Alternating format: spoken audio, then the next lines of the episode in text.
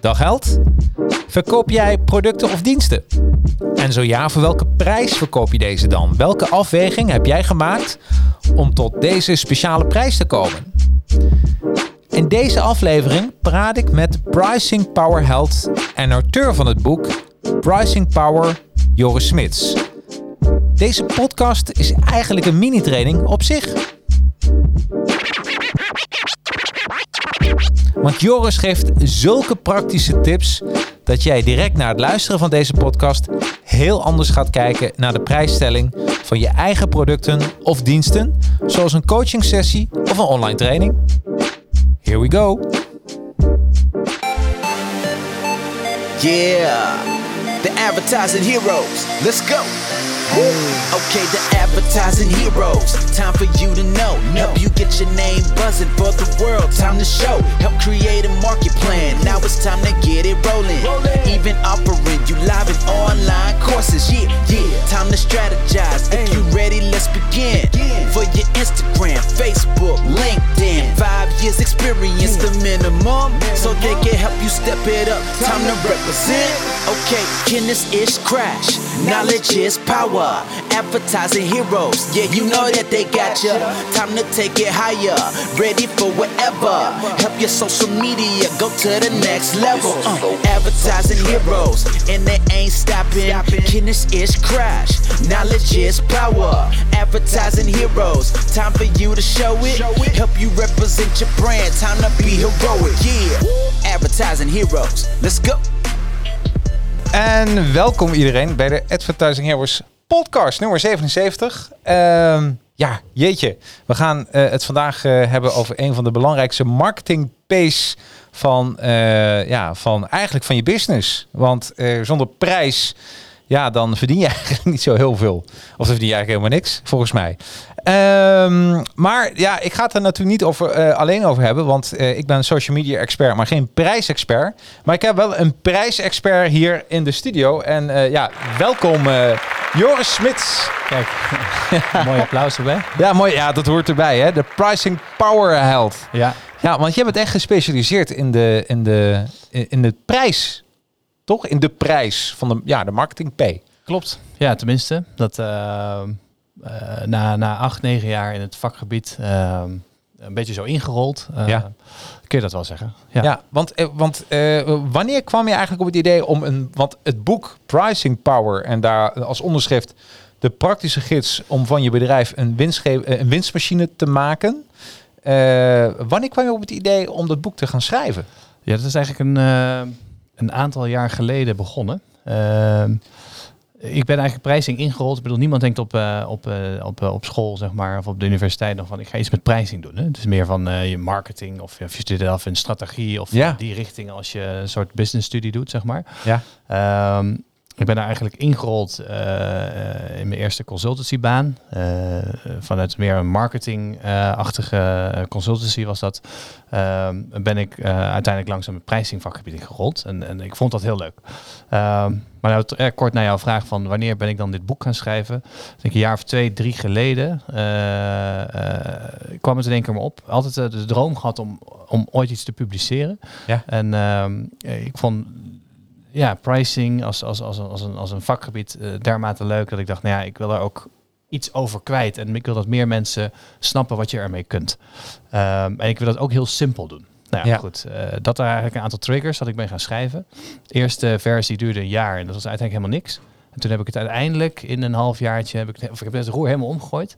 Ik dacht, het moet veel simpeler. Elk hoofdstukje moet los uh, te begrijpen zijn. Ik, die simpelheid moet erin zitten. Ja. En toen ben ik, uh, uh, heb ik het eigenlijk in een half jaar gedaan. Dus ik had een soort van Wauw. testfase voor mezelf ook nodig. Om een beetje dat schrijven onder de knie te krijgen.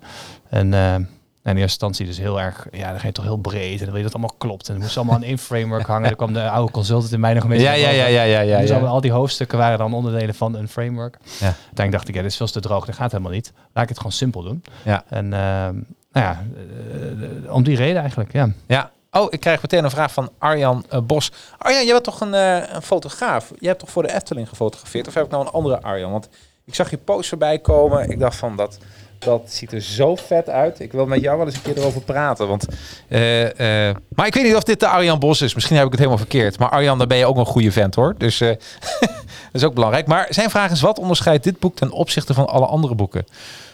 Ehm, nou, de, ah, ik denk dat we eerst naar de prijs moeten kijken. Want het gaat puur om prijs. Eh, ja, en om meteen even... eh, dat is een vraag die jij moet beantwoorden eigenlijk. Maar ik kan vast vertellen dat... als je deze podcast een uurtje verder bent, dan, ja, dan weet je wel waarin, deze, waarin dit boek eigenlijk onderscheidend is. Maar heb je voor jezelf ook iets waarvan je zegt van, nou, weet je, dit, boek is anders dan alle andere boeken, omdat... Ja, ja ik denk dat die. ik kan hem in twee lagen beantwoorden. Ik denk dat het boek anders is dan de meeste andere boeken, omdat hij over pricing gaat. Ja. Alleen maar. In internationale literatuur zijn er wel wat boeken over verschenen. Maar ik denk, als je naar het gros kijkt, niet veel. Nee. Eh, ik denk voor de Nederlandse markt is het één van de weinigen. Maar op die tweede laag, eh, een simpel eh, te begrijpen prijzingboek. Ja. Waarmee je niet alleen open deuren intrapt. Ik denk dat hij daarin uniek is. Ja, Ja. Ja, nou ja, dat is, en dat is misschien al een open deur. Maar de, de, weet je, dat vond ik dus het fijne van het boek eh, van Pricing Power. En, eh, en Gijs, wat is de prijs van het boek? ja, Gijs, ja, dat is meteen een goede vraag. ja. Eh, het boek is eh, 29,99. En da- daarmee hebben we meteen al eentje wat we kunnen... kunnen de, de, de- klopt. we- we- en, en dat noemen we de charming pricing, hè? Mhm. Dat is, charming pricing is dus...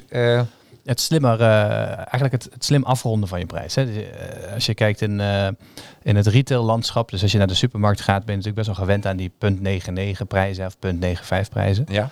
Ehm, maar wat daar nou eigenlijk achter zit, is dat je dat op twee manieren goed kunt gebruiken. Ehm, wij als, als, als, als ja, consumenten, ik moet eigenlijk gewoon zeggen als mensen, want Ja. dat geldt ook voor iedereen die iets koopt. Dus of je dat nou doet als inkoper of als consument zijnde.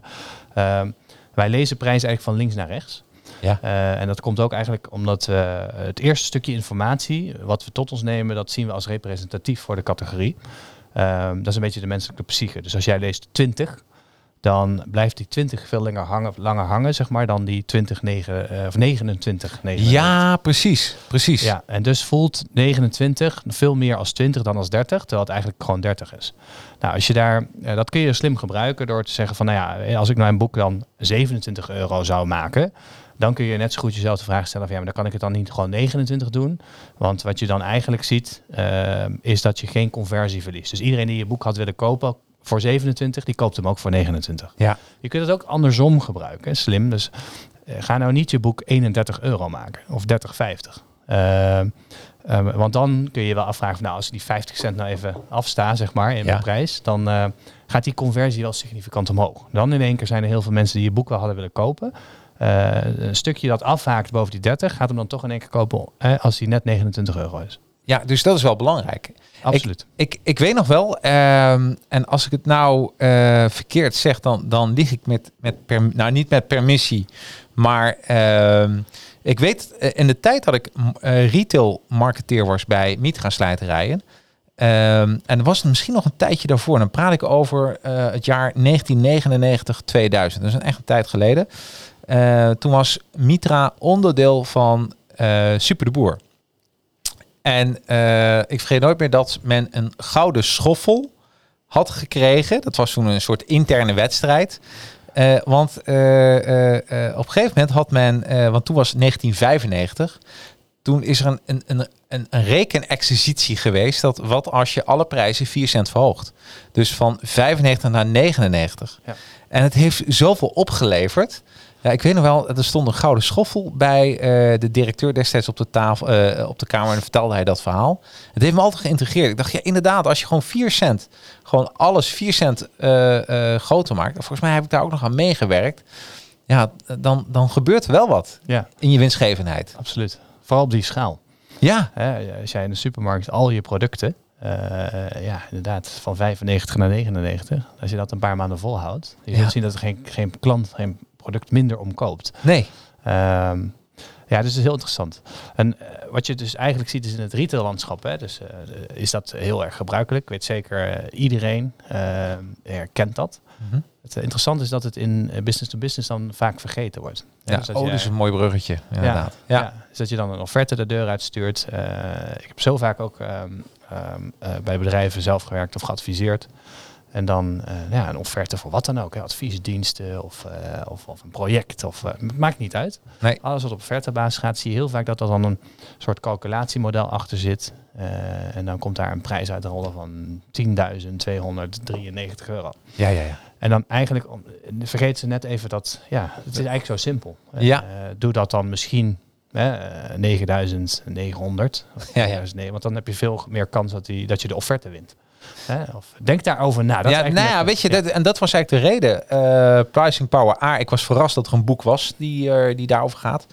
Ehm, en eh, op dat moment was ik aan het kijken naar mijn eigen diensten. Ik heb dan Advertising Heroes, daar maken we hele gave social media campagnes en funnels voor klanten. En bij Academy leer ik mensen hoe je ze maakt. Ja. Dus, eh, en eh, ik was bezig met Academy en daar hebben we een, een, de Quick Start trainingen. Die zijn dan, dat is dan eh, eh, Facebook, LinkedIn en Instagram. Dat is het, hoe je organisch kan groeien met die drie.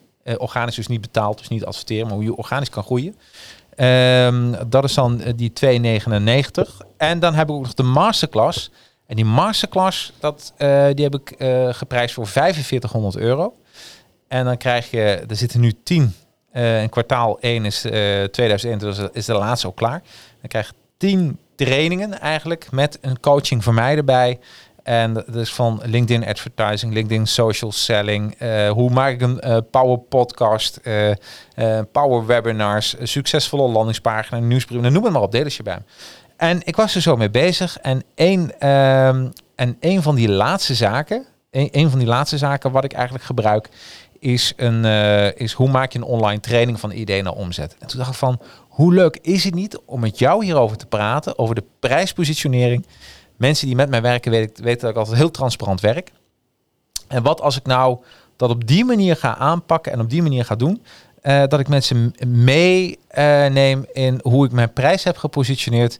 En dat jij als een soort prijsconsultant daarbij kijkt. En natuurlijk haal ik de tips uit je boek. Is dat een idee? Nou, lijkt me Ja, leuk man. Dan Ja. gaan we. Oh, ik krijg ondertussen ook nog wat vragen van. eh, even kijken. Arjan. Ik lees hem even voor. Eh, dat doet me ergens aan denken. Hoe duurder de wijn, hoe, hoe, men, eh, hoe beter men denkt dat het is. Is dat ook onderzocht? Hoe duurder je bent, hoe meer mensen denken dat je kwaliteit levert.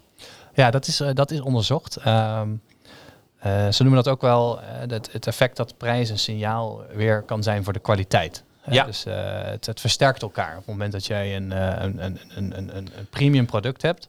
Sterker nog, ehm, eh, als jij een, een premium parfum probeert te verkopen en je maakt het te goedkoop, dan gaan mensen twijfelen aan de kwaliteit. Ja. Ehm, eh, dus dat is ook, ik denk, een van de fundamenten die ik beschrijf in het boek. Maar sowieso in, als je over pricing na gaat denken, dan gaat het altijd over prijs is waarde. Ja. Eh, de Romeinen gebruikten vroeger het woord pretium. Dat, hebben Ja. we, en dat betekent, die hadden één woord. En dat was hetzelfde, eh, één woord voor waarde en prijs. Ja. Eh, eigenlijk, ehm, als je op die manier na gaat denken, dan, dan, eh, dan ga je ook snel ontdekken over je doelgroep. Hè. Waar zijn die naar op zoek? Eh, zijn die op zoek naar een premium product of het goedkoper product?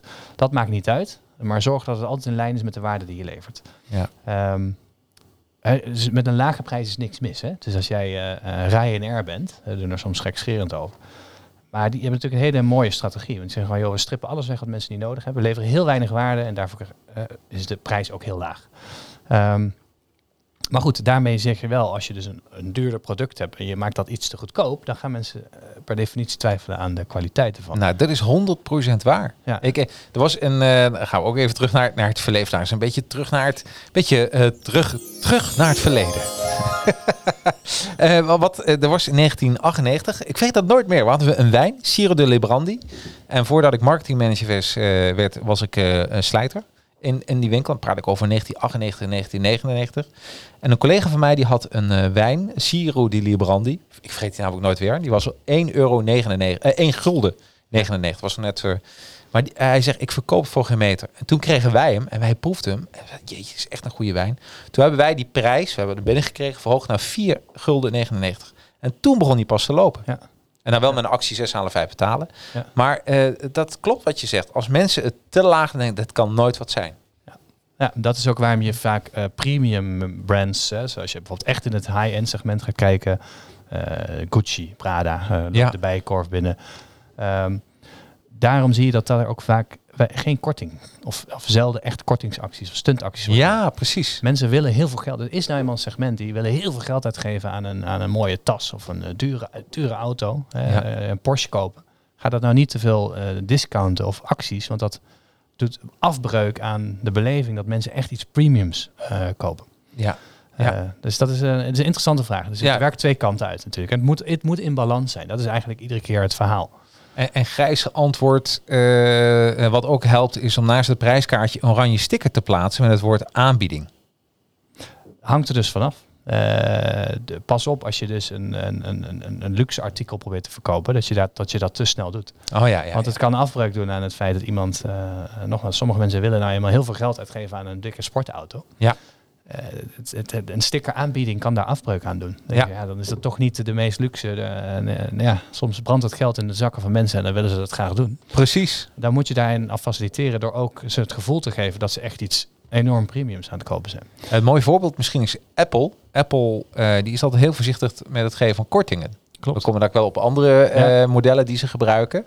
Maar eh, ja, dat is. oh, Arjan zegt, ik durf dat nog niet. Vind het best eng. Over, ik denk over de prijzen eh, ehm, te verlagen. Laat even weten, Arjan. Want eh, ik ben de context even kwijt. Eh, maar goed, ik, ik, wat, ik, wat ik heel interessant dus vond, is jouw boek. En dat ten opzichte van mijn, van mijn prijzen. En, ehm, ehm, en ik heb jouw tips eens bij elkaar gezet en ook wat ik zelf gebruik. En een van de eerste dingen wat je zegt, ga uit van de values-based methode. Kun je uitleggen wat in het, ja, niet kort, maar gewoon simpel wat dat betekent? Ja, Eh, heel kort ehm, is dat je je prijzen niet op basis van eh, je kosten eh, bepaalt. Ja. Eh, dat zijn eigenlijk drie methodes. Je, je kan op basis van kosten bepalen.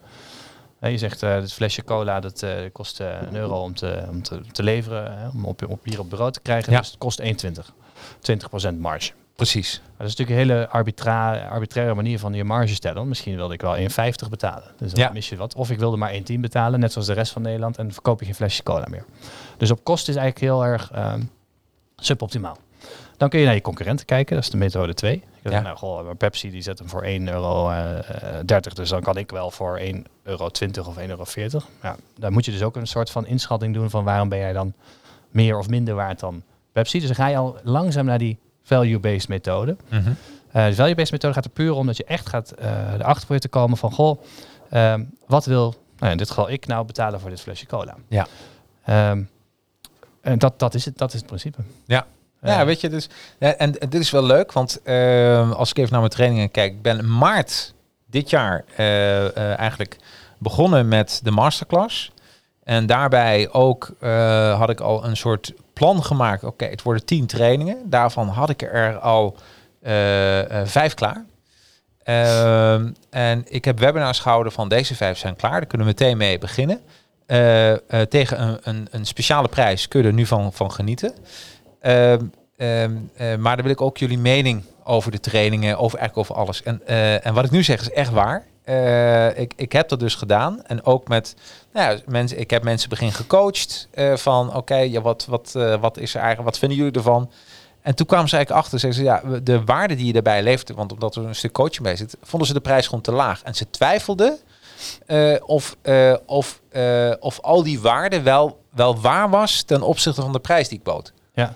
En dat is voor mij dus het is ook een hele mooie manier om, eh, om je prijs eigenlijk te bepalen. Hè? Van, eh, eh, en als je met een soort en die value-based, want eigenlijk geef je ook een paar, paar tips. Hè? Je zegt van maak een. want ik zit even te kijken ook naar, laat zeggen dat je bent ZZP'er of je hebt mensen in dienst tot 20 personeelsleden, zoiets. Ja, weet je, dan, dan, dan een van de zaken die zegt, definieer een prijs-vraagcurve. Dus eh, dan zet je op de x-as, de horizontale as, de verschillende prijzen en op de y-as de vol- het volume. En dan kun je zelf aangeven, oké, hoeveel zou, wordt er gekocht bij als ik mijn training, eh, training 100 euro maak of hoeveel 500 euro met natuurlijk stappen daartussen. Klopt, ja. Hoe zou je dat eh, in mijn geval kunnen doen?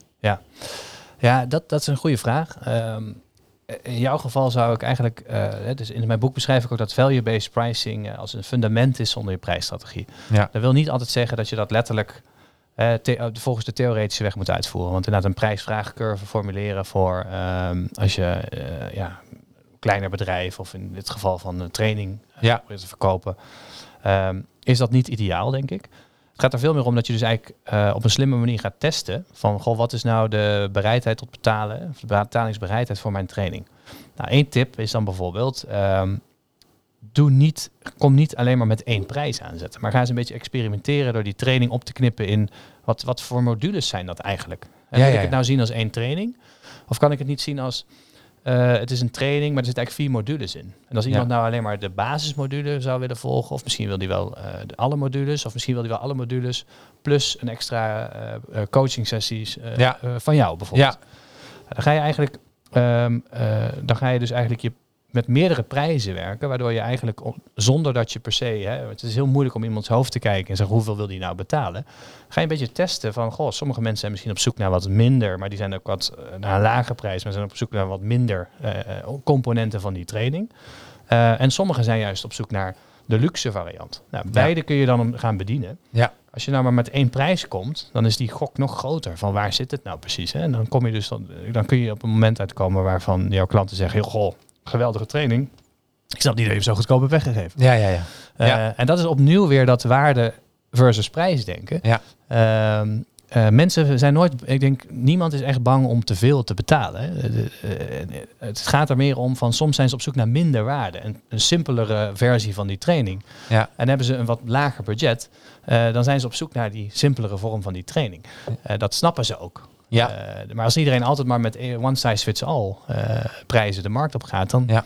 dan, dan is dat beperkt. En dan verlies je aan de andere kant veel klanten. Hè? Aan de ene Ja. kant, ja, misschien, ze, ja, maar mijn training was 4.500 euro. Dus alle klanten die misschien maar een budget tot 4.000 hadden, eh, die laatste 500 kunnen ze vaak met een baas nog wel erbij onderhandelen. Zeg Ja, maar, precies. Je snapt wat ik bedoel? Die, die vallen dus af. En die zoeken misschien naar een alternatief. Ja. Ehm, en mensen die eigenlijk zeggen, van, ja, maar ik had eigenlijk 10.000 euro en ik wilde nou eens echt even goed getraind worden. Ja. Die, die, die laten die training misschien ook links liggen. En denk ik, nee, want dat is misschien net te eenvoudig. Ik zoek wat meer, want ja, eh, opnieuw kijk maar naar die prijs-waardeverhouding. Ja.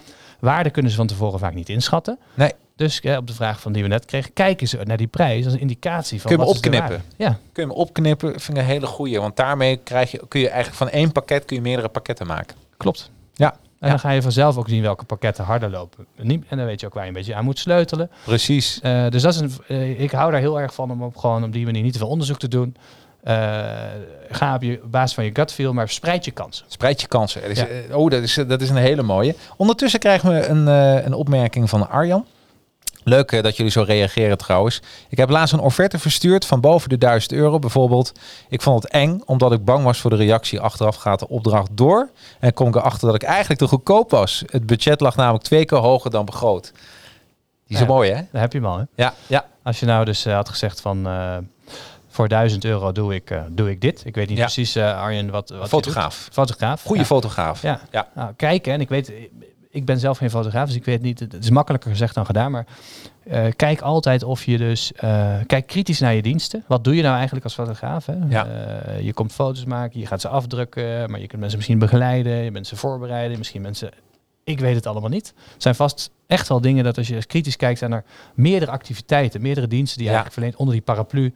Ik doe een fotosessie. Ja. Nou, eh, misschien had deze klant inderdaad al veel meer budget. En had je, als je er dus wat toeters en bellen omheen had verkocht, maar als optie, als luxe optie, dan had je eigenlijk niks fout kunnen doen. Want dan Nee. had je nog steeds die 1000 euro prijs, misschien of eh, net onder de 1000 zat je geloof ik. Ik lees even van het beeld ook hier. Eh, van boven de 1000 net euro. boven de Ja. 1000 euro. Ja, dan had je misschien eh, die prijs alsnog gevraagd. Dan had je er, maar had je er misschien wat meer toeters en bellen naast gezet. Dan had je een variant van 1500 euro of 2000 euro Ja. eh, daarnaast kunnen zetten. En dan had deze klant misschien wel gezegd, joh, wij gaan voor die luxe variant. Ja. Die heb je de opdracht. Ja. Ja. Goeie tip hoor. En ik denk dat daar ook voor mezelf nog wel een dingetje in is. Want je probeert natuurlijk het full option pakket, omdat ik weet dat daar de mensen het meeste aan hebben. Eh, eh, dus ga ik zelf ook eens kijken van hoe kan ik nou. Volgend jaar zie je dat sowieso terugkomen. Dus Ja. over een paar weken al. Ja. Ehm, eh, eh, ehm, daarbij zeg je eigenlijk ook test je prijswijzigingen eerst op een groep, kleine groep klanten. Nou, dat, dat heb ik eigenlijk gedaan. Hè, wat ik al zei met Masterclass Academy. En, en de andere vraag is, ehm, eh, eh, ja, welke economische waarde lever je aan je product of dienst? Dat vond ik ook een hele goeie van als je daarbij stilstaat van oké, maar wat lever ik nou? Eh, ja, ik zorg gewoon voor omzet voor klanten. Als ze bij mij de trainingen doen, Ja. dan, hè, dat, uiteindelijk is dat niet omdat je het mooi wilt maken, maar ik, ja, bij, op mijn eh, LinkedIn staat ook hoe verdien ik geld via social media. Niet snel geld, het is niet, eh, weet je, zo'n zo'n wazig verhaal van eh, doe nu met mij zaken en over een week kun je een Porsche kopen. Absoluut niet. En als mensen mijn, oh dat trouwens is weer even leuk, even pluggen. Als ze mijn webinar volgen, dan kun je zien bij www.academy.nl of de 7mindresets.nl, 7mindresets.nl. Daarin eh, zeg ik ook hoe je moet bouwen, structureel moet bouwen, maar dat het gewoon werken is. Dus dat, dat is niet een snel rijk principe. Maar het is wel zo. Eh, eh, en dat vond ik een goede tip in je boek. Welke economische waarde lever je? En, eh, en ja, kun je dat ergens ook in jouw, eh, misschien in je offerte zetten of in je webinar? Of, Ja, het kan, dus- het kan naast dat je het op nieuwe manier is om na te denken van wat is de waarde van, van, van hetgeen dat ik lever. Ja. Eh, denk eens na over inderdaad, wat levert mijn product of mijn dienst die klant uiteindelijk op. Ja. Eh, en dat kan voor hem een kostenbesparing zijn, maar dat kan inderdaad ook voor hem een, een omzetverhoging zijn. hè, Ja. Wat, eh, wat in het voorbeeld wat jij noemt. Dus A, het is een manier om zelf je te verplaatsen in wat is nou eigenlijk de waarde van mijn product. Want dat is vaak moeilijk in te schatten. hè. Ja. Dus daarvoor helpt het. De tweede reden is ook dat het gewoon een goed verkoopargument is. Ja. Hè, dus als je je prijs vervolgens wil verdedigen, kun je dat ook gewoon best wel zo uitleggen. Ehm, en kun je in een goed gesprek met een klant best zeggen, nou wij denken dat eh, doordat je gebruik maakt van onze dienstverlening, ehm, je toch echt wel een, een, een, een- extra waarde creëert voor jouw bedrijf. En wij schatten die zelf in als dit. Ja. Ik heb zelf eh, onderhandelingen gevoerd waar ik ook dat altijd durf te zeggen. Van wij schatten dat zo in. Ja. daar ook niet van weg. Nee, tuurlijk niet. Nee. Nee. En voor een fotograaf, eh, trouwens, is, dat, dat is een beetje... eh, je hebt natuurlijk stokfoto's. Je kan voor je Facebook ads en LinkedIn ads... kun je stokfoto's kopen. of je kan een fotograaf inschakelen. En de grap is, als je een goede fotograaf inschakelt... dan gaan de, de kosten per ads gaan ook naar beneden. Omdat er vaker wordt geklikt als ze de persoon gewoon zien. Ja. Dus eh, het is netwerken, zegt Arjan. En Arjan zegt ook dank voor, dankjewel voor de tips. Heb je veel aan. Maar we gaan nog even door, Arjan, want eh, er komt nog meer aan. Eh, iets anders wat je eigenlijk noemt in je boek is versioning. Zeg ik dat goed? Versioning? Klopt. Ja. Eh, wil je uitleggen wat dat precies betekent? Ja. ja, we hebben net natuurlijk al, ik had eigenlijk al even een eh, voorsprongetje Ja, opgenomen, precies. hè. Ja, het is, maar het is het principe van, het makkelijkste uitleggen is altijd met een voorbeeld. Ik denk dat we allemaal wel eh, Apple producten hebben of Ja. soms hebben gezien. Apple die, ehm, die verkoopt bijna van al zijn producten nooit één variant. Dus als jij een iPhone koopt, maakt niet uit vanuit welke serie, dan is er altijd eentje met wat minder eh, megabytes eh, opslag. Of Ja, gigabytes. precies. Gigabytes is dat tegenwoordig. Ja. Zelf ook oud. Ehm, eh, dus altijd zijn er drie varianten. Koop je een laptop, dan zijn er toch weer van die 13-inch laptop zelf zijn er weer drie varianten. Ja. Ehm, en waarom? Dat is versioning. En, en dat is eigenlijk wat ik ook net aangaf. Hè. Ehm, wat Apple doet, is daarmee zonder korting te geven, toch een breder segment eh, aanschrijven. Ja. Sterker nog, eh, mijn stelling in het boek is ook dat Apple daarmee slaagt de toch premium product te blijven. Ze hebben toch een premium brand. Hè? Ja. Ehm, terwijl ze toch een mas, ma- massamarkt bedienen. Ja. Omdat ze dus altijd een toch dat goedkopere alternatief hebben. Maar dat hebben ze bij voorbaat al. Dus ehm fout die veel bedrijven maken is natuurlijk met alleen maar met een Rolls-Royce laptop de markt opkomen. Ja. En dat klanten vervolgens zeggen koop het niet, moet goedkoper. En dan gaan ze korting geven. Ja. Apple die, die, die, die sorteert daarop voor. Dat zeg ik weet al dat dat gaat gebeuren. En ik weet daar is een doelgroep die willen maar 1100 euro voor een laptop betalen. Dus die 13 inch laptop daarin dus de, de soberste variant. Maar nog steeds een Apple. Ja. Eh, die is dus 1100 euro. Dat is heel mooi. Ja, ja. En dat is gewoon, eh, op die manier sorteer je eigenlijk voor. En dat doen zij omdat zij weten wat de betalingsbereidheid van die grote doelgroep in de markt is. heel Ja. slim. Dat is En, echt heel slim. Ja. En dat kun je dus ook met je offertes doen, wat ik net zei. Ehm, en dat Die pakketten, eigenlijk wat je ook tegen mij zei, Precies. maak er pakketten van. maakt er pakketten van. Doe die, denk aan die Apple, denk aan die 13 inch laptop met eh, weinig geheugen, gemiddeld geheugen, extra veel geheugen. Ja. Eh, dat is het trucje. Ja. Ehm, denk daar gewoon over na. Ja. Eh, we krijgen ook nog een vraag van Harold. Leuk dat je kijkt, Harold. Eh, staat er in het boek eh, iets over prijsverhogingen? Ehm, ja, absoluut. Ik, eh, niet letterlijk. Het is niet een hoofdstuk die zegt van we gaan eh, hoe kun je nou je prijs verhogen. Het hele boek gaat eigenlijk over hoe kun je nou een betere prijs krijgen voor je producten. Ja. Wat vaak betekent een hogere prijs. Ja. Ehm, er zijn verschillende manieren om dat te doen. Ehm, je kunt opnieuw, eh, dit versioning verhaal is een hele sterke. Veel klanten, veel mensen om me heen vragen vaak, ik wil mijn prijs verhogen, hoe moet ik dat nou doen? Dan zeg ik altijd, een van de simpelste manieren om te doen is niet je prijs zomaar te gaan verhogen. Maar ga eens denken van, kan je je product eh, of je dienst ehm, iets uitbreiden naar een uitgebreidere versie en die ernaast te zetten. Ja, Heel ja. veilige manier. Dan ga je, dan, dan, ga je dus niet de, de, je basisprijs verhogen. Dus je verliest er geen klant door. Misschien zijn er wel klanten die in één keer toch dat uitgebreidere pakket van je gaan kopen. Ja, of ook veilige stukjes knippen en dat erbij doen. Ja. ja. En, en daarnaast kun je nadenken over een prijsverhoging ehm, op basis van het veranderen van je prijsmodel bijvoorbeeld. Ik ga even lukraak een aantal Ja. voorbeelden noemen.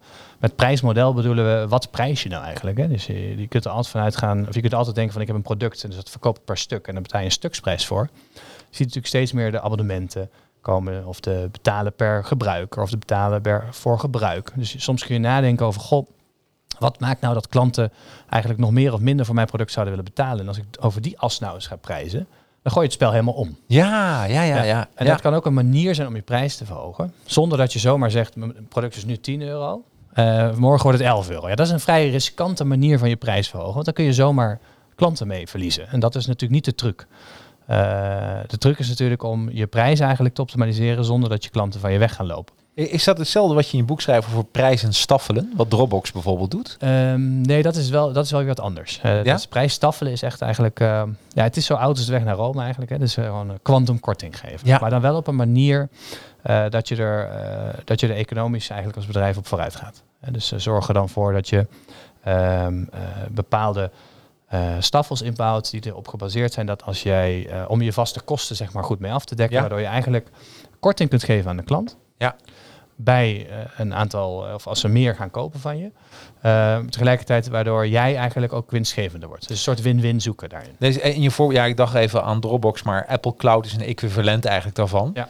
Eh, hè, 5 gigabyte, eh, gigabyte gratis, 50 gigabyte 99 cent per maand, 200 gigabyte 2,99 per maand en 2 terabyte 9,99 euro per maand. Dus zo bouw je hem eigenlijk op. Ja, en ze wordt er per gigabyte, dus per Ja, stuk precies. goedkoper. En zij rekenen dat waarschijnlijk terug naar een soort van... hey, eh, we hebben een, een, een bepaalde vaste kosten om zo'n klant te bedienen. Ja, En op het moment dat ik dus eigenlijk meer kan verkopen, gaan de vaste kosten per verkochte gigabyte omlaag. En daardoor kun je eigenlijk een win-win creëren voor jou en je klant. Dus je Ja. marge per verkochte gigabyte blijft hetzelfde, maar je kunt het toch goedkoper doen. en wat is het grote verschil tussen prijsstaffelen en versioning? Uh, is echt puur. eh naar versioning dan denk je gauw aan eh, good, better, best. Hè? Ja. Dus de, de, die stappen. En bij prijsstaffelen denk je aan, kom je bij de Starbucks, small, medium, large. Ja, precies. simpel is het Ja, ja, ja. ja. Zo, zo, zo kun je dan onthouden. Ja, Eh Arjan, abonnementen werkt voor mij als fotograaf niet. Dit komt omdat mensen dan verwachten dat je dan meteen levert. Dit kan niet omdat ik mijn beelden een soort kunstwerken zijn. Heb je daar ook tips over? Nou, ik kan daar even iets over zeggen, Arjan, eh, maar ligt eraan. eh, eh, ik begrijp wat je zegt, want ik zie je foto's zijn inderdaad kunstwerken. Er zijn ook veel fotografen, en misschien ben jij er niet eentje van, Arjan, maar die gebruik maken, die hebben een soort. ehm, eh, ik werk met helden samen. Een van mijn helden is een fotograaf die doet het. Die, die geeft een soort social media abonnement. Dat betekent gewoon dat er per maand komt hij bij het bedrijf, maakt hij zoveel foto's voor social media. Eh, dus dan, dan is het een abonnement. Eh, in de vraag van Arjan, die ik meer als een kunstenaar zie, ehm, dan zegt hij eigenlijk eh, ja, abonnementen niet voor hem werken. Ehm, dit kan niet omdat mijn beelden een soort van kunstwerken zijn. Heb je daar ook tips voor? ja wat, ik, wat, ik, wat in me opkomt, Ja. hè, en ik weet niet of dat relevant is, dat, ehm, maar wat dan in me opkomt is dat het niet per se een abonnement hoeft te zijn. Maar ehm, een, een ander prijsmodel kan ook zijn dat je niet eh, dat je nadenkt over betalen of laat ik klanten betalen per fotosessie Ja, of laat ik ze betalen per afgenomen foto. ja, ja. ja. Of eh, een combinatie daarvan. Hè. Dus, te betalen, eh, dus vraag ik aan mijn klanten, het kost me zoveel om een fotosessie af te nemen, inclusief vijf foto's. Maar voor, en daarna ga je bundelen en zeg je, als je nog vijf foto's daarbij afneemt, wordt het prijs, meer prijs zoveel. Ehm, zie je dat je eigenlijk allerlei prijsmodellen door elkaar ook kunt gebruiken. Ja. Dus voor het fixed fee plus een variabele fee voor het afnemen van het aantal foto's. ja, Of ja. het bewerken van foto's. Of, nou ja, eh, dus, dus het hoeft niet per se een ander prijsmodel, is niet per se een abonnement. Eh, wat, wat gebruikelijk is, is dat je zegt van.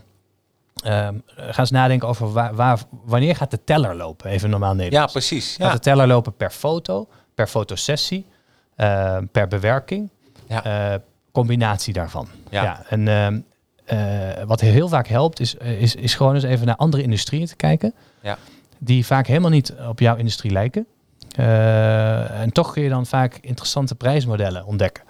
Een voorbeeld wat ik daarbij kan geven is... ehm, die, eh, ik heb zelf een, een abonnement op boxershorts tegenwoordig. Nou ja, als je al onderbroeken al in abonnementsvorm kan krijgen, wat, dan, wat dan niet, hè? Eh, wat hebben die nou eigenlijk gedaan? Die hebben natuurlijk gewoon gekeken naar de, naar de, naar de media, naar de tijdschriften en de krantenbusiness. Ja, En, en, en eigenlijk wat daar al eh, sinds, eh, nou, voordat jij en ik geboren zijn, normaal was, ja, hebben ze eigenlijk gewoon gezegd, nou, dan gaan wij dat met onderbroeken doen. Hè, dan krijg je niet elke week een tijdschrift op de mat of elke maand, maar elke maand een nieuwe, nieuwe onderbroek op de mat. Ehm, eh, dus, dus, dus ga eens kijken in andere industrieën van, goh, hoe, hoe is nou de normale gang van zaken? Hoe worden prijzen, hoe worden producten geprijsd? Ja. Ehm, wa- wanneer loopt de teller? In wat voor vorm? Hè? Ehm, eh, en, en dan kom je eigenlijk best op interessante eh, opties soms. Waarvan je in sommige gevallen, ik bedoel, ik zeg niet dat is niet altijd makkelijk natuurlijk, nee, maar soms zelfs een hele in, in de industrie een beetje opnieuw uit kan vinden. Maar je zegt van, joh, goh, eh, ik heb helemaal geen nieuw product, nee, hè, maar ik heb hem gewoon een- op een ander prijsmodel gezet. ja, Nou ja, dat heeft natuurlijk bijvoorbeeld Netflix heeft dat gedaan, hè, eh, videoverhuur, maar dan in een abonnement. Ja.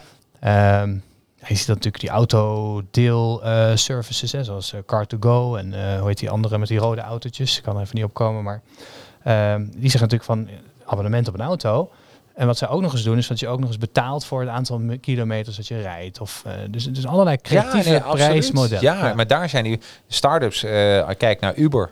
Is ook een mooi voorbeeld. Dat is Ja. eigenlijk geboren uit prijspositionering. Ja. Hè? Dus Ja. dat is... eh, even kijken. Dan, eh, ehm, wat ik ook een hele mooie vond, is eh, het gebruik van prijsankers. En Arjan, misschien heb je hier iets ook aan. Ehm, kun, je, kun je vertellen aan de kijkers wat een prijsanker precies is en hoe je daar gebruik van kan maken?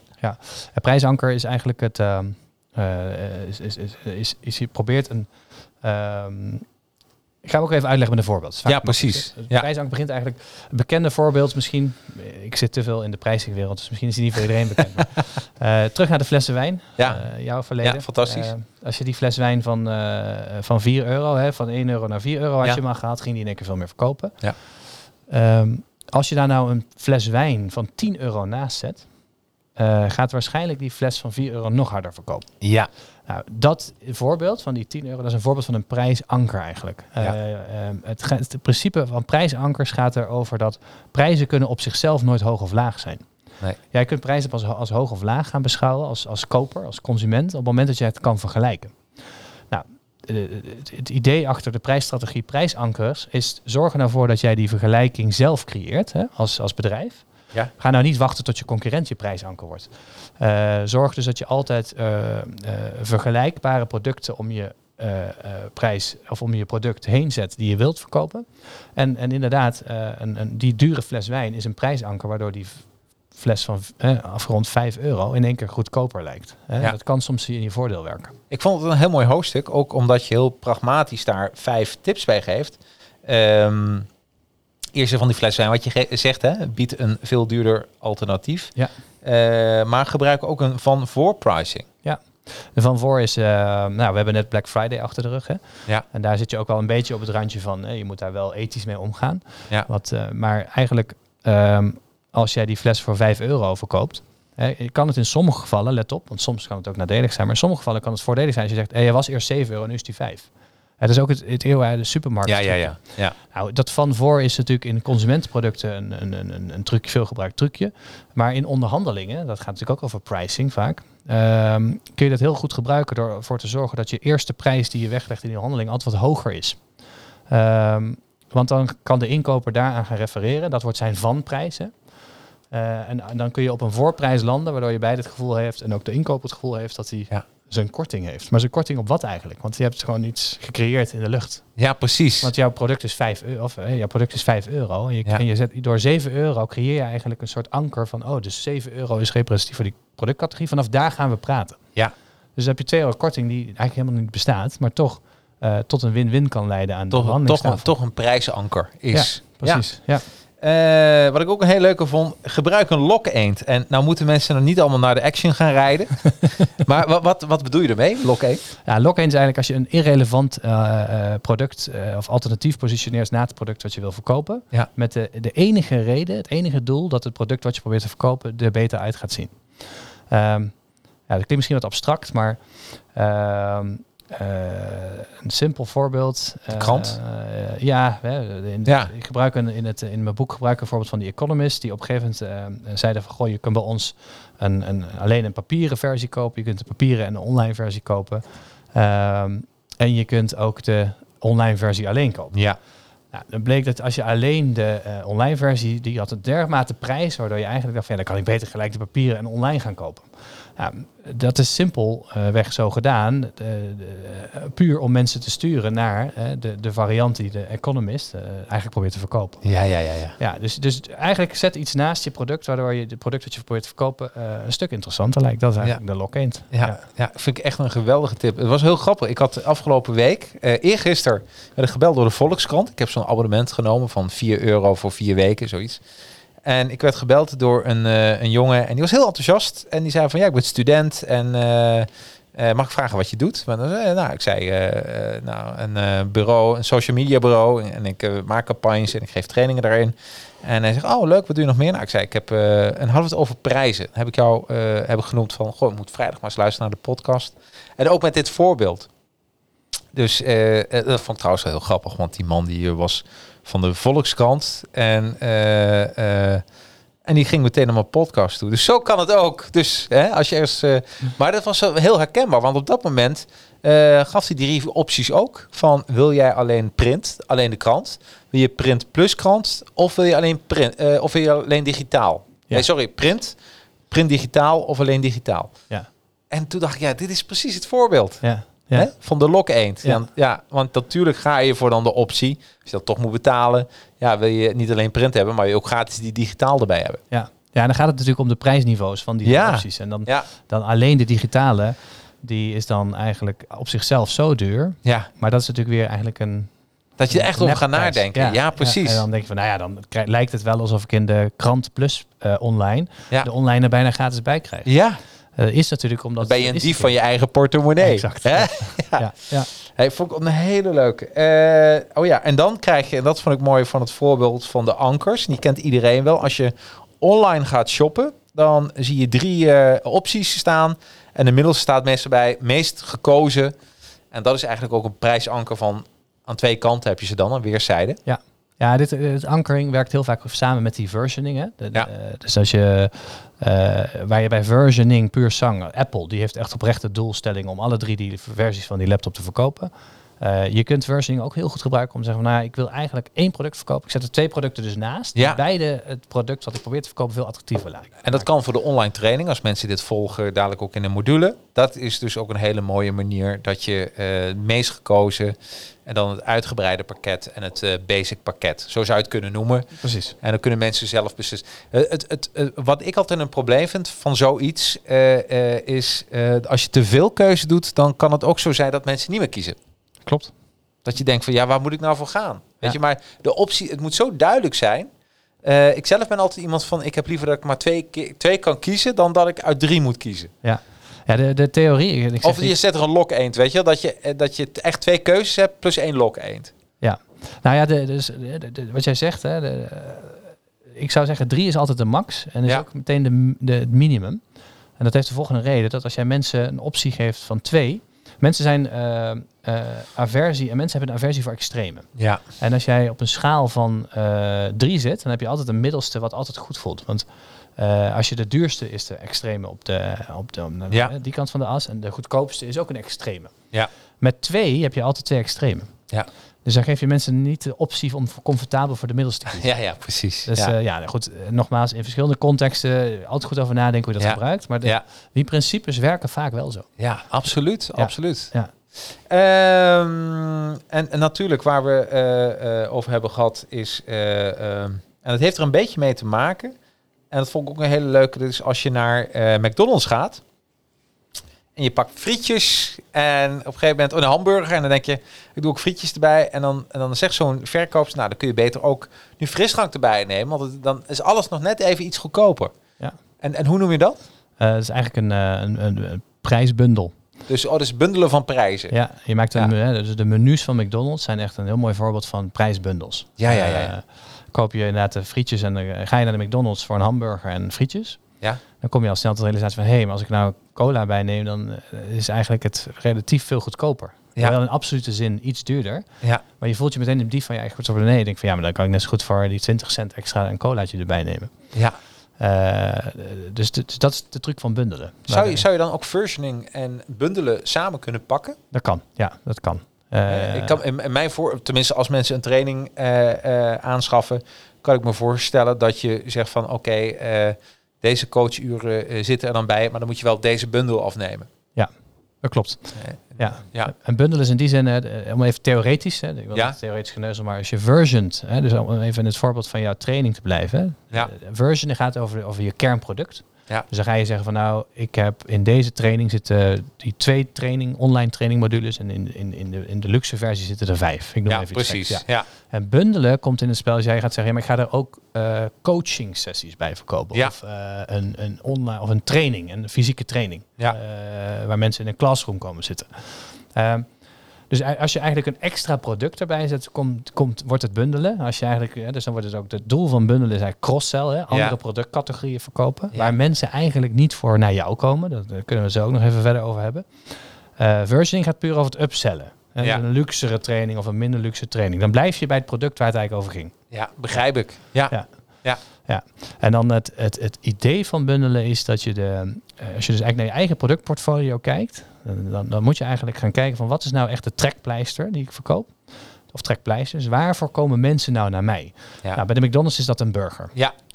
Nou, eh, frietjes of een frisdrank komen mensen niet speciaal voor naar de McDonald's. En Nee. Dat is ook de reden dat ze eigenlijk altijd eh, dus die, die burger als een soort eh, trekpleister positioneren. Frietjes en frisdrank noemen ze dan volgers. Want dan weten ze van, nou, als ik die aan die burger koppel voor een attractieve prijs, gaan ze die ook in één keer bij mij kopen. Ja. Terwijl ze daar niet per se voor naar mij komen. Nee. Ehm, pas daar wel, pas daar alleen mee op als je naar je productportfolio kijkt, dat je daar niet, en dat noemen ze dan de derde categorie, dooddoeners.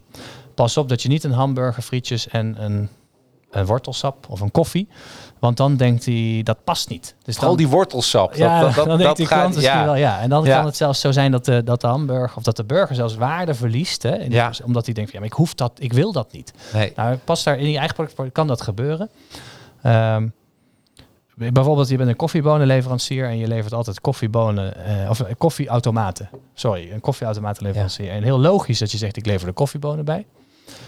Als die koffiebonen dermate slechte prijs-kwaliteit hebben, kan het wel zo zorgen dat jij minder koffieautomaten verkoopt. Dus Ja. bundelen kan ook tegen je gaan werken. Ja. Dus zorg dat je goed kijkt van eh, welke producten die komen ze nou voor mij en wat kan ik daar heel mooi bij passend verkopen, wat een goede prijs-kwaliteit positie heeft, maar niet per se onderscheidend is in de markt, kan ik die mooi ermee liften. Ja, dat is het idee van bundelen. Ja, Ja. En, en dat werkt gewoon heel goed. Ik bedoel, eh, eh, we hebben zelf tal van voorbeelden waar, wanneer dat gewoon werkt. Ja. En, en jou- jouw tip net, oh eh, leuk, Marjolein de Boer zegt leuke uitzending. Dankjewel Marjolein. Dankjewel. Eh, en Arjan, eh, die gaat het boek kopen. Nou, even, even Arjan, dan krijg je even een, eh, even een applaus natuurlijk. Hè, want het is, eh, en nu Sinterklaas vieren met de kids. Bedankt heren, dat doe je goed. Je kan gewoon verder kijken inderdaad. Ehm, even kijken. Ehm, als we het hebben even over iets wat we ook zien, bijvoorbeeld bij de Mediamarkt. Die hebben van die elektro, eh, elektronische eh, kaartjes met dynamische prijzen. Dus zodra ergens een, een prijs wordt verhoogd of verlaagd, dan, dan ziet men dat ook meteen. Eh, hoe zou je een dynamische prijs kunnen hanteren? Kan dat voor een online training? Dat kan. Dan beantwoord ik hem wel even zo. Eh, Theoretisch kan het. Ja. Eh, de vraag is of het handig, handig zou zijn. Ja. Dus, eh, wanneer kan het? Op het moment, dynamische prijs wordt eigenlijk relevant als je, als je eigenlijk gelimiteerde capaciteit hebt. Ja. Dus ik kan, ik kan maar x aantal trainingen leveren in een bepaald tijdsframe. Ja. Ehm, en daarbij een andere belangrijke voorwaarde is dat als je capaciteit hebt, of je voorraad of je product eigenlijk eh, een houdbaarheidsdatum heeft. Nou, Ja, dat moet je niet te letterlijk nemen. Nee. Want eh, dat kan ook betekenen dat jij zegt, ik wil mijn training geven. En ik kan 20 trainingen per maand geven. Ja. Daarvoor ruim ik ook mijn, maak ik mijn agenda vrij. Maar op het moment dat je er dan maar 15 verkoopt, dan kun je die vijf die je eigenlijk ook had kunnen doen, die kun je nooit meer verkopen voor die maand. Nee, Die precies. kun je afschrijven. Ja, Dus dat betekent eigenlijk de houdbaarheid van jouw eh, product. Hè? Dus je kunt ze niet doorschuiven naar de volgende maand. Want ja, die kans om die vijf te verkopen ben je kwijt. absoluut. Nou, dus eigenlijk, daarom, theoretisch, kan het heel goed. Want als jij veel vraag hebt, Ja. dan kun jij eigenlijk zeggen, ja luister, ik heb ter- 40 bedrijven die training bij mij willen doen in die maand, maar ik kan er maar 20. Ja. dan ga je langzaam op het moment dat jij aanziet komen dat jij er eigenlijk na een paar dagen in, eh, al, al 12 hebt verkocht. Hè? Je hebt net, een, net die training online gezet. Ja. Je hebt er al 12 verkocht en dat ging binnen een paar dagen. En je denkt, nou, als dit zo doorgaat, ben ik morgen uitverkocht. Maar het duurt nog een paar maanden tot die maand er is dat ik die training ga geven. Ja. Nou, dan kun je eigenlijk heel ver gaan nadenken. van, Nou, goh, ik heb zoveel vraag. Mijn waarde van mijn product is blijkbaar zo hoog. Ik ga nu ik er al 10 heb verkocht, ga ik mijn prijs verhogen. Want anders ben ik te vroeg uitverkocht. En dat is zonde. Ja. Gemiste kans. Nou, weet je, dus eigenlijk zou je dat ook een eh, bijvoorbeeld drie stadia kunnen doen. Eh, de eerste stadia, als je met iets begint, kun je een early bird Klopt, dat is eigenlijk een Hè? vorm. Ja. ervoor. En Ja. dan heb je de normale prijs, regulier tarief. Ja. Na de hand heb je het, eh, ja, je kan nog meedoen tarief. Ja, dus eh, de, de soort gold Ja. ticket via de, de, Ja, precies. Ja, Ja, ja. maar eigenlijk is dat, en dat zijn we ook met z'n allen gewend. Klopt. Hè? Dus Ja. eigenlijk is dat, eh, dat- ik heb ooit een presentatie meegemaakt, vond ik ook zo mooi. Er was iemand die zei, wat kost, wat kost cola? En het ging over cola. En eh, eh, nou, iedereen zei, we- en begonnen allerlei mensen begonnen een prijs te noemen. En toen zei die man van, nou ja, nou, dat klopt niet. Want als je naar, toen ik met de auto hier naartoe reed, toen ben ik bij een tankstation gestopt. En toen betaalde ik, wat is het, eh 3 euro voor een cola. Ga, toen, ja, toen ben ik naar een restaurant ge- eh, eh, eh, gegaan. Daar betaalde ik ook 3 euro voor een glas. Ehm, eh, als ik dan in een luxe kroeg kom, dat kan ik zomaar 5 euro betalen. Ja. En ga ik naar de Albert Heijn, of, even, of Jumbo, of Coop, hè, ik moet ze alle drie even noemen, dan betaal je 1 euro zoveel. Dus ook, ook één product heeft ook zoveel verschillende prijzen. Dat Ja. heeft met distributie te maken, met de P van plaats, maar ook ja, de bereikbaarheid. Klopt. En, de, en de, de, de, de, vraag, het vraag, de vraag- en aanbodverhaal. Vraag- en aanbodverhaal. Ja, dat is het. Dat- hè, dus, en niemand wordt echt boos bij een, bij een tankstation als je 3 euro betaalt voor een blikje cola. Klopt. Hè, terwijl die er bij de supermarkt misschien eh 89 cent kost. Klopt. Ja. dus dat is, eh, Ja. we, zijn dat ook gewend. Ja, dan moet ik wel hier je het scherpe onderscheid maken tussen het moment dat je verschillende kanalen hebt. Hè, dus bij, de, bij het tankstation of bij de supermarkt. dat die bij het tankstation 3 euro is en bij de supermarkt 90 cent. Ja. Eigenlijk is dat niet per se dynamisch prijzen, zonder dat ik daar Nee, nee, nee, nee. wil nee, zijn. nee. Het gaat eigenlijk om dat als die cola, dat flesje cola bij de, super, bij de tankstation zelf, eh, voor de ene bezoeker 3 euro is. Ja. En de andere bezoeker die binnenkomt, Nee, klopt. 3,20. Ja, ja. ja. ja en, en, Hoe zou je dat trouwens kunnen noemen? Eh, het, het, de distributie die de prijs bepaalt? Ja, het is eigenlijk een prijsdifferentiatiestrategie. Oké. Eh, dus dat je, en dan is je differentiatiedimensie is eigenlijk gewoon ja, afzetkanaal. Ja, precies. Ja, precies. je dus eigenlijk zo, je- ik zie dat de bereidheid tot betalen in tankstations normaal hoger is. Want mensen eh, die zijn dan op zoek naar gemak. Hè? Ja. Daarom kopen ze een flesje. Ehm, eh, dus dan, dan differentieer je eigenlijk op basis van verschillende waardepercepties. Ja, ja, Ja. Wat Ja. leuk zeg. Ja. Ehm, en eh, eh, eh, we hebben nog een paar minuten. En zou ik heel graag met jou... Wat gaat het snel, hè? Tijd vliegt, ja. Ja, hè? Dat gaat echt heel snel. Ja, en, en, en er staat nog veel meer in het boek. Ik bedoel, dit is maar een, een tipje van. Maar ik heb even voor, ik heb een, ja, een soort eh, verzameling gemaakt voor wat leuk is voor een eh, training. Ja. Eh, je, je hebt echt verschrikkelijk leuke tips eh, voor prijscommunicatie. En eh, zal ik ze eens opnoemen dat jij het kan toelichten? Is dat een dat goede? is goed, ja? ja. Dat tellen we af, nummertje 8 dan. Je richt je communicatie... Oh, doen we even zo, hè. Even kijken. eh even wachten. Nummertje 8 van tips prijscommunicatie. Richt je communicatie op sterke en zwakke punten van je waardepropositie. Ja, heel kort. Ben er gewoon eh zorg ervoor dat je natuurlijk de waarvan je weet mensen be- de be- betalingsbereidheid van je product, waar- waardoor dat komt. Hè. Misschien eh, in jouw training is dat eh, de, de, de online module die echt heel bijzonder is. Ja.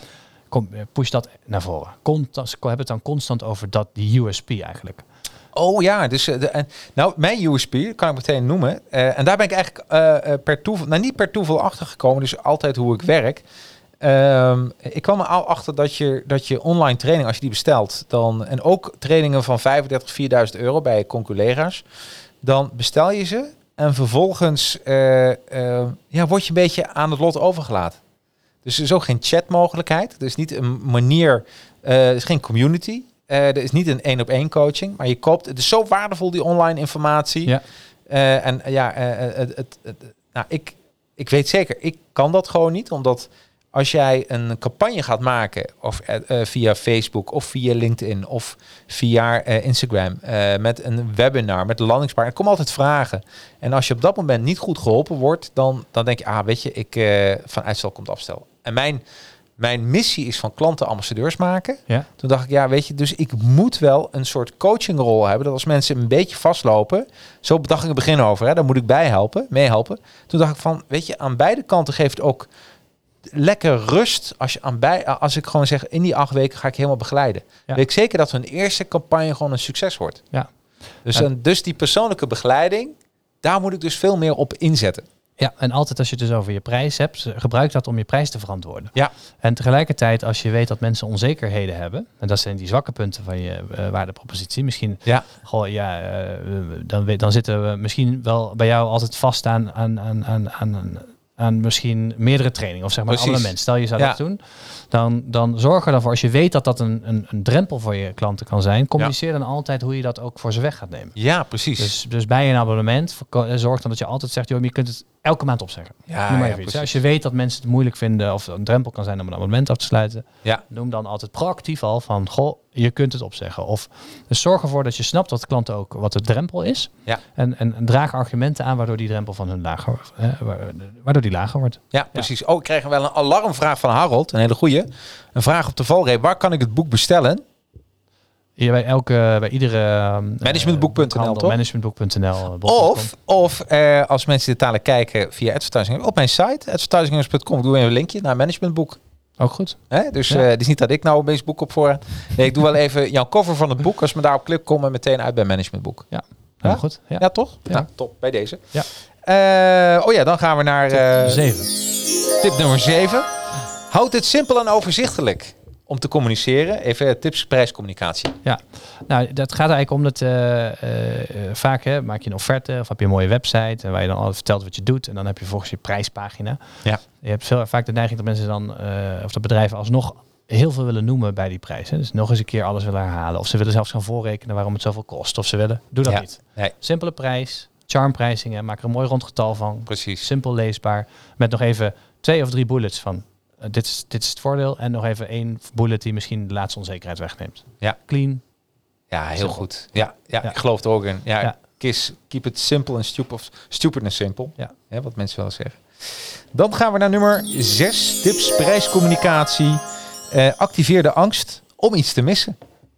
Ja, dus als je eh, eh, offertes bijvoorbeeld ehm, eh, stuurt naar klanten, hè, noem er altijd bij voor wie je allemaal werkt. Eh, en vooral eh, wat helemaal werkt, is als je dus eh, voor een, voor een bureau zou gaan werken. Nou, training jij weer. ehm, zorg ervoor dat je zegt van, oh, ik geef training ook aan die concurrent van jou al, hè, bijvoorbeeld. Ja. Dat is even de extreme vorm. Ja, ja, ja. ja. Maar dan krijgt diegene, je krijgt natuurlijk best wel snel het idee van, goh, eh, als die allemaal met jou samenwerken en jij zegt een hele goede training te hebben, mis ik dan iets, hè? Wat mij Ja. direct gaat raken, want eh, mijn collega's die doen het allemaal wel. De is, fear of missing out. dat is een hele mooie vorm van de fear of missing out. Ja. Ja, ja, ja. Ehm, een andere is bijvoorbeeld eh, die je vaak ziet bij boekingplatforms zoals Booking of eh, van eh, eh, 400 eh, mensen gingen je voor, hè? Of er kijken nu 200 mensen op de, ook naar deze kamer. Nou, 200 is misschien een beetje veel, maar 20. dat is ook een vorm van je creëert fear of missing out. Hey, Ja. als al die mensen dat allemaal doen, moet ik dat dan ook doen? Ja. Dus dat helpt weer om, om over die prijs in te komen. Fantastisch. Dan eh, gaan we naar eh, nummertje 5 uit mijn hoofd, hè? Dat Ja. Klopt, hè? Nummertje 5. Tip nummer 5. Tips prijscommunicatie. Ehm, creëer de illusie van schaarste. Ja, dat is het. eh, even terug naar dynamic pricing. Hè. De, Ja. we- algemeen geaccepteerd is dat schaarste leidt tot hoge prijzen. Bijna in iedere industrie, behalve als je het over pharma hebt of zo, zijn mensen natuurlijk gewoon gewend van ja, logisch. Hè, als iets schaarser wordt, dan wordt de prijs hoger. Ja. Nou hoeft het niet per se schaars te zijn om toch de illusie van schaarste te kunnen wekken. Ja. Kan heel subtiel. Hè? Dus eh, als je een goede verkoper bent en een klant vraagt om een offerte, zet er altijd een houdbaarheidsdatum op. Zeg van, Oh, slim. moet, moet binnen vier dagen. Ja. Hoef je niet eens bij te zeggen, maar daarmee wek je de illusie dat klanten voor jou aan de rij staan. En dat, dat jij eigenlijk zegt, van, als, jij, als jij het niet snel laat weten, dan moet ik iemand anders prioriteren. Ja. Ehm, een minder subtiele vorm is, eh, daarvan is Booking.com. Hè, die altijd, eh, als jij met je kamer, hotelkamertje uit zit te zoeken, meteen zeggen van, ja, er is nog maar één kamer beschikbaar. Ja. Daar, zijn ze, daar moet je een balans in vinden, want die zijn niet altijd daarmee positief in het nieuws geweest. Dus Nee. dat is minder subtiel. Ehm, maar je kunt het op subtiele manier, dus wat ik zeg met een offerte, maar ook in gesprekken. hè. Zorgen dat je, als jij met eh, klanten praat, zorg er altijd voor dat je toch een beetje eh, illusie wekt dat je gewoon eh, best wel moeite moet doen als bedrijf om al je klanten te kunnen bedienen. Want ja, dan, dan lijkt het erop dat je toch wel een product hebt wat, wat, wat, wat, schaars is. Nou, en Kleine, wat, kleine en, beetjes helpen. en wat ook waar is, dat is als jij eh, gebruik maakt van eh, eh, bijvoorbeeld van eh, mijn masterclass. Eh, omdat er personal coaching bij zit en mensen willen snel geholpen worden. Ja, weet je, ik kan mezelf niet opdelen. Precies. Dus dan, Ja. ja, dan eh, ja, absoluut. Ja. Dan gaan we naar tip nummer 4 van tips prijscommunicatie. Gebruik sociale goedkeuring. Ja, dus dat gaat er eigenlijk naast. eh, die is eigenlijk, eh, die, die, die lijkt veel op die eh, fear of missing out. Ja. Maar die is eigenlijk wat platter, doordat je gewoon dus heel simpelweg zegt. ehm, eh, zoveel mensen vonden het, gingen u voor. Ja, Er zijn toch kuddedieren, dus mensen voelen zich comfortabel als, eh, als, eh, als ze zien dat het veel verkocht wordt. Of de best buy button of uh, strikt eromheen, weet je wel. Of Ja. best, beste koop. Ehm, kijk, op het moment dat je het iets slimmer gaat doen, je gaat zeggen van je gaat vooral de- proberen referenties van concurrenten bijvoorbeeld te noemen, dan wordt het meer die, die fear of missing out, zeg maar. Ja. Zoals je proof is simpelweg zeggen, goh, de training, er zijn al 400 eh, bedrijven die hiervoor gingen. Ja da- daarom. En, de- en dat werkt ook gewoon echt heel goed. Dat werkt heel goed. Mensen willen toch bevestigd worden in een keuze, zoeken zekerheid. En eh, zorg dat als je dus een prijs communiceert en een prijspakket communiceert of drie versies, dat je altijd bij eentje zet van, goh, hiervan, eh, hiervan gingen zoveel mensen eigenlijk Ja, wel ja, voor. Die hebben allemaal al op die knop gedrukt, dus Ja. doe dat nou ook maar. Deze gingen u voor. Precies. Ja, helemaal goed. Dan eh, tips prijscommunicatie nummer 3. We zijn bij de top 3 aanbeland. Wat gaat het snel? Ja, we zijn echt in de laatste minuten bezig. Communiceer calls to action dicht bij je, eh, dicht bij je prijs. Communiceer calls to action dicht bij je prijs. Ja, dat heeft er dus mee te maken dat eh, eh, als je dus een prijs communiceert of je pakket aanbiedt hè, met daarbij de prijs. je vindt vaak wel op websites van bedrijven dat je dan denkt, oh, dit doen we allemaal, dit kun je bij ons kopen. Maar dan kun je volgens daar niet op koop nu klikken. Nee, nee, precies. Nou, dat moet je altijd bij elkaar hebben. Eh, Ja. Dat, daar gaat het eigenlijk om. Dus die call to action van kopen, hè, Ja. of nu bestellen of eh, nu reserveren. Ja. Zorg dat die altijd bij die, bij die samenvatting van die prijs met die paar voordelen zit. En dat gaat Ja. zo vaak fout. gaat heel vaak fout. Ja, heel bijzonder is dat hoor. Ja, Ja, ja. heel uitleggen waarom je goed, eh, waarom, waarom je de goede dienst of goede producten levert als bedrijf. Ja. Eh, zelfs eh, pakketten maken en dan een aparte prijstabel, maar je kunt eh, je, dan ergens anders moet je het kopen of Ja. aanvragen. Dat, is, dat, is, dat is heel handig. Moet allemaal in één zijn. Dus ook in mijn masterclass, hoe maak ik een, een, een landingspagina? Maak ik gebruik van software. En daar zit het allemaal bij in. Want dit, omdat het zo vaak fout gaat, dat die call to action gewoon eh, met de prijs gewoon wordt heel vaak vergeten. Ja. Ja, heel bijzonder. Ja. Ehm, dan zijn we bij nummer twee. Nummer twee is help je klant om te vergelijken. Ja, dat, heeft, eh, dat borduurt eigenlijk voort op eh, bijvoorbeeld eh, de, de technieken van prijsankering. Zorg ervoor dat je klanten makkelijk producten kunnen vergelijken. Dan wel van jouzelf. Ja. En maar schroom ook niet om het eventueel te faciliteren dat ze met concurrerende producten kunnen vergelijken. Ja. Maar mag je dan elders bijvoorbeeld gebruiken? kan. Is dat, ja, ja, ja. Ja, Ja. oké. Ja. Maar weet je zo, mag dat, mag je zo, ja, of het chic is, weet ik niet. Maar eh, deze, eh, nou, ik denk niet dat je dat moet doen. Dat je, ik ben altijd eh, geen voorstander om een andere training te gebruiken, want daar is ook onderzoek naar gedaan. Dat, dat je dan de naam van de concurrent juist groter maakt dan dat je eigenlijk zelf wil. Klopt. Klopt, dat zou ik ook niet aanbevelen. Maar het is meer, dit, dit is meer een tip die je op uit twee manieren kunt interpreteren. Als, als, als, als jij zeg maar trainingen verkoopt en je hebt twee mooie versies. Zorg dan dat mensen ook heel goed die versies kunnen vergelijken. Het zijn allebei versies van jou. Hè? Dat Ja. helpt ze namelijk al over de drempel heen komen. En eh, langzamerhand wordt de vraag eh, dan welke training zal ik kopen? En eigenlijk wordt steeds meer naar de achterkant gedrukt, zal ik überhaupt een training kopen? Ja. Dus daarom helpt ze vergelijken. Ben jij nou een, eh een bol.com, ehm, dan ben je natuurlijk allemaal producten van, van allerlei mensen samen aan het vergelijken. Dus dan is het niet erg dat jij zegt alle merkjes even op een rij. Nou, waarom doen ze dat? Opnieuw, omdat dan de consument automatisch langzaam in zijn hoofd aan het switchen is naar... hey, welke zal ik kopen? Ja, En de vraag, zal ik überhaupt eentje kopen? Gaat Ja. steeds meer naar de achtergrond. ja, Dus dat, dat doen die verschillende opties. Nou, de- met communicatie moet dus voor zorgen dat die opties altijd gewoon dat mensen echt naar die vergelijkingen gaan. Want dan vergeten ze eigenlijk dat ze eerst dat ze eigenlijk überhaupt nog twijfelden om iets te kopen. ja, nee, dat begrijp ik. Ja, Voordat we zijn aanbeland bij nummer 1. eh, want je boek staat vol zoveel tips. En dat kan ik niet eh, vaak genoeg benadrukken. Is echt een eh, must-buy, must-read. Of must hear, als je op, is je al op audioboek verkrijgbaar? Nee, nog niet op audioboek. Nee, Nou ja, dus als je even blijft zitten, kun je dan meteen inspreken. vergelijken inspreken. Ja. dat klinkt goed. Ik kreeg de vraag namelijk. Ik zei tegen iemand dat je langskwam. En die hebben een webshop. Hij zegt, wil je wat aan Joris vragen? Nou, bij deze vraag dat dan aan jou. Eh, in je boek schrijf je dat je de euroteken, als je die weglaat, dat het beter is. Hè, dat, eh, dan wordt die prijsprikkel, eh, die pijnprikkel wordt wat minder geactiveerd. Klopt. Maar toen zei hij tegen mij, en hij had in een onderzoek gelezen dat je dat inderdaad op een website moet doen. Maar in je winkelmandje moet je die euroteken wel weer vermelden. Weet jij zoiets van, die, van dat onderzoek? Mm, het is, niet, niet vanuit juridisch oogpunt of zo, toch? Dat Nee. dat zegt, dat het moet dan Nee. in je winkelwagen. Nee. Eh, nee. Heb, ik, heb ik eerlijk gezegd niks, eh, nog, niet, Nee. nog nooit iets over gelezen. En in je boek schrijf je dat je van voorprijs, je voorprijs moet, moet kleiner en je vanprijs groter. Ja. Eh, en terwijl je dat overal andersom ziet. Eh, het visuele contrast tussen de... Dan moet ik zelf ook even nadenken hoor. Klopt dat wat je zegt? Dat die van groot naar klein...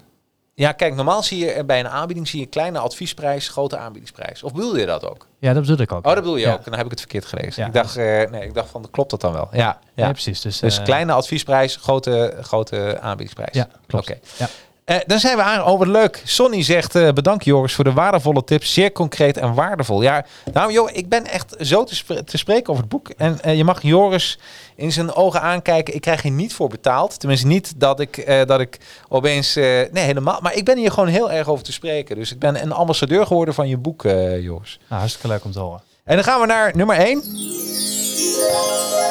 Gebruik product- en pakketnamen waarmee de koper zich kan identificeren. Ja, dus ehm, dat vind ik eigenlijk misschien wel de mooiste zelf ook. Ja, Eh, ook omdat ik er een stukje praktijkcase bij kan noemen. ja, Eh, maar ik zal even beginnen met het principe vertalen naar, jou, eh, naar jouw casus. Hè, Ja. Van, ik wil een training verkopen. Ja. Kijk, denk goed na over je doelgroep. Ehm, als je weet dat jij ehm, een, een doelgroep aanschrijft die toch wel op zoek zijn naar value for money, hè, dus een, een scherpe prijs, ja, precies.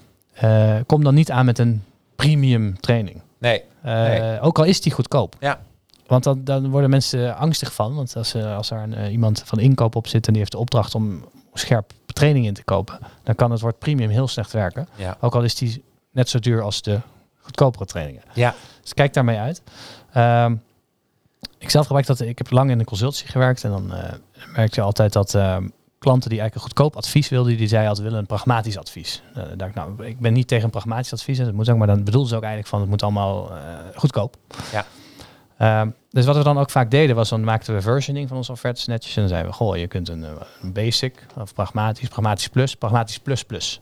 Dat was Ja, de duurste ja. variant, heette alsnog pragmatisch of basic. Dus, dus zorg goed voor dat je de juiste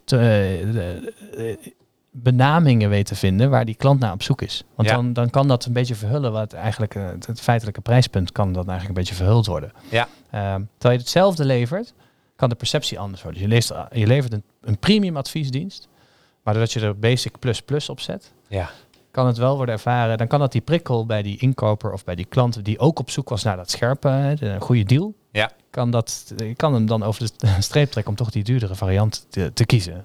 Eh, degene die dat ook heel leuk doet is eh, SiteGround. Dat is een aanbieder van eh, hostingsdiensten. En die gebruiken voor het meest uitgebreide WordPress pakket om te hosten Go Geek. En dat is heel leuk, want het is Go Basic, Go Plus en Go Geek. Volgens mij heet het zo. Maar dat is zo leuk, want je begrijpt meteen wat ze mee bedoelen. Alleen die Go, daar zit je referentie in. Ja. Dat is hun. Ja, Toen dacht ik, ja, dat is ook zo slim. Ja, Ja, klopt. Ja. Goe- Goeie, goede pakketten. En leuk. Ja, ik eh, eh, eh, hartstikke bedankt voor, eh, voor deze waardevolle informatie. Je zag ook de vragen voorbij komen. En eh, nogmaals, echt een aanrader. Eh, eh, en als mensen eh, ja, nog vragen hebben eh, aan jou, ja, ik denk je bent heel bereikbaar, benaderbaar via LinkedIn. Dus natuurlijk. eh, en, maar vooral ga het boek lezen. Pricing Power. Ik weet zeker, dat is een. eh, ja, ik, ik, eh, ja, ik appte je al. Ik was hier heel enthousiast over. Dus Ja. eh, helemaal goed. Dankjewel, eh Joris, voor je, voor je komst. Dankjewel. Hebben we alles behandeld trouwens wat je wilde behandelen? Of ben ik wat vergeten? Eh, nee, dat is, wat je al zegt, het boek eh, Ja, ja, er zijn nog een aantal dingen die we ook hadden kunnen bespreken, maar ik denk dat we echt hele leuke dingen eruit hebben gehaald. ja.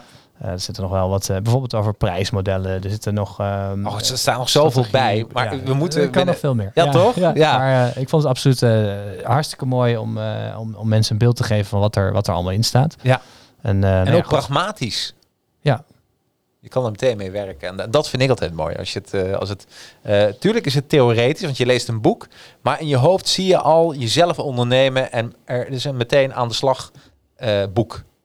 Ja, ik durf wel de belofte te doen eh, aan mensen dat je er, in welke sector je ook bent, in een groot bedrijf, klein bedrijf, ehm, eh, dat, je er, dat je er 1, 2, 3 tips uithaalt waar je morgen iets mee kan. Ja. Maar ook voor de langere termijn heb je ook wel wat dingen, wat fundamentelere dingen waar je mee kan werken. Ja. Eh, dat was echt mijn doel. Eh, nou, ik zou bijna durven zeggen van koop het als je nou vindt dat dat niet is. Dan benader me op LinkedIn en dan krijg je geld terug. Want eh, ik weet zeker dat je er iets mee kunt. Ja, wat goed. Nou, dit is al een mooie prijsbelofte. Nu alweer. hey, eh, hoe, een andere vraag. Vergaderen. Ben jij een beetje een vergaderbeest of niet? Ik krijg er, probeer mijn agenda op een dag altijd zo in te richten dat, dat het 50% niet vergaderen is. Ja. Anders merk ik dat ik gewoon geen energie uit mijn dag haal. Nou, misschien geeft dat een gebalanceerd antwoord. geven we gebalanceerd antwoord. Want volgende week, ik laat het even zien. Volgende week heb ik, eh, eh, eh, ga ik dit boek behandelen. Vergader jezelf gelukkig. Van Bart Groenewoud, Ernst Dam en Rick Nijkamp. En Ernst en Rick die komen naar de studio. Dus, eh, en daarbij zelf hulpboek voor vergaderslachtoffers. Dus volgende week vrijdag om 4 uur gaan we live met de twee auteurs. En daar wordt weer een sessie van, oké jongens, en hebben jullie een hekel aan vergaderen? Je wilt vragen stellen, kun je gewoon weer live vragen stellen. Ik ga ze behandelen. En eh, ja, helemaal leuk. Eh, nogmaals bedankt, Joris. En tegen alle. Oh, Harold zegt even op de slagreep van bedankt. Ik ga het boek kopen. Pam. Dus ook weer even voor jou ook een eh, applausje, Harold. Want eh, dat is natuurlijk geweldig als je dat wil doen. Ik ben er. eh, ik denk dat jullie er heel veel aan gaan hebben. Eh, nou, tot, eh, ja, tot volgende Dankjewel week. allemaal. Ja, en jij bedankt. Hoi. Dankjewel. Hoi. Ja, bedankt voor het luisteren van deze podcast. Nou, ik zou het echt geweldig vinden als je deze podcast een aantal sterren of een review zou willen geven via je podcast app. En volg mij ook via social media. Volg Advertising Heroes op Facebook, Instagram en LinkedIn. Of connect gewoon met mij via LinkedIn. Zoek op Jacarino. Ik ga het even spellen voor je. J-A-C-A-R-R-I-N-O. En zet in de connectieverzoek dat je hebt geluisterd naar de podcast. Nou, ik voeg je dan direct toe. Nou, maak er een heldhaftige week van. Hoi!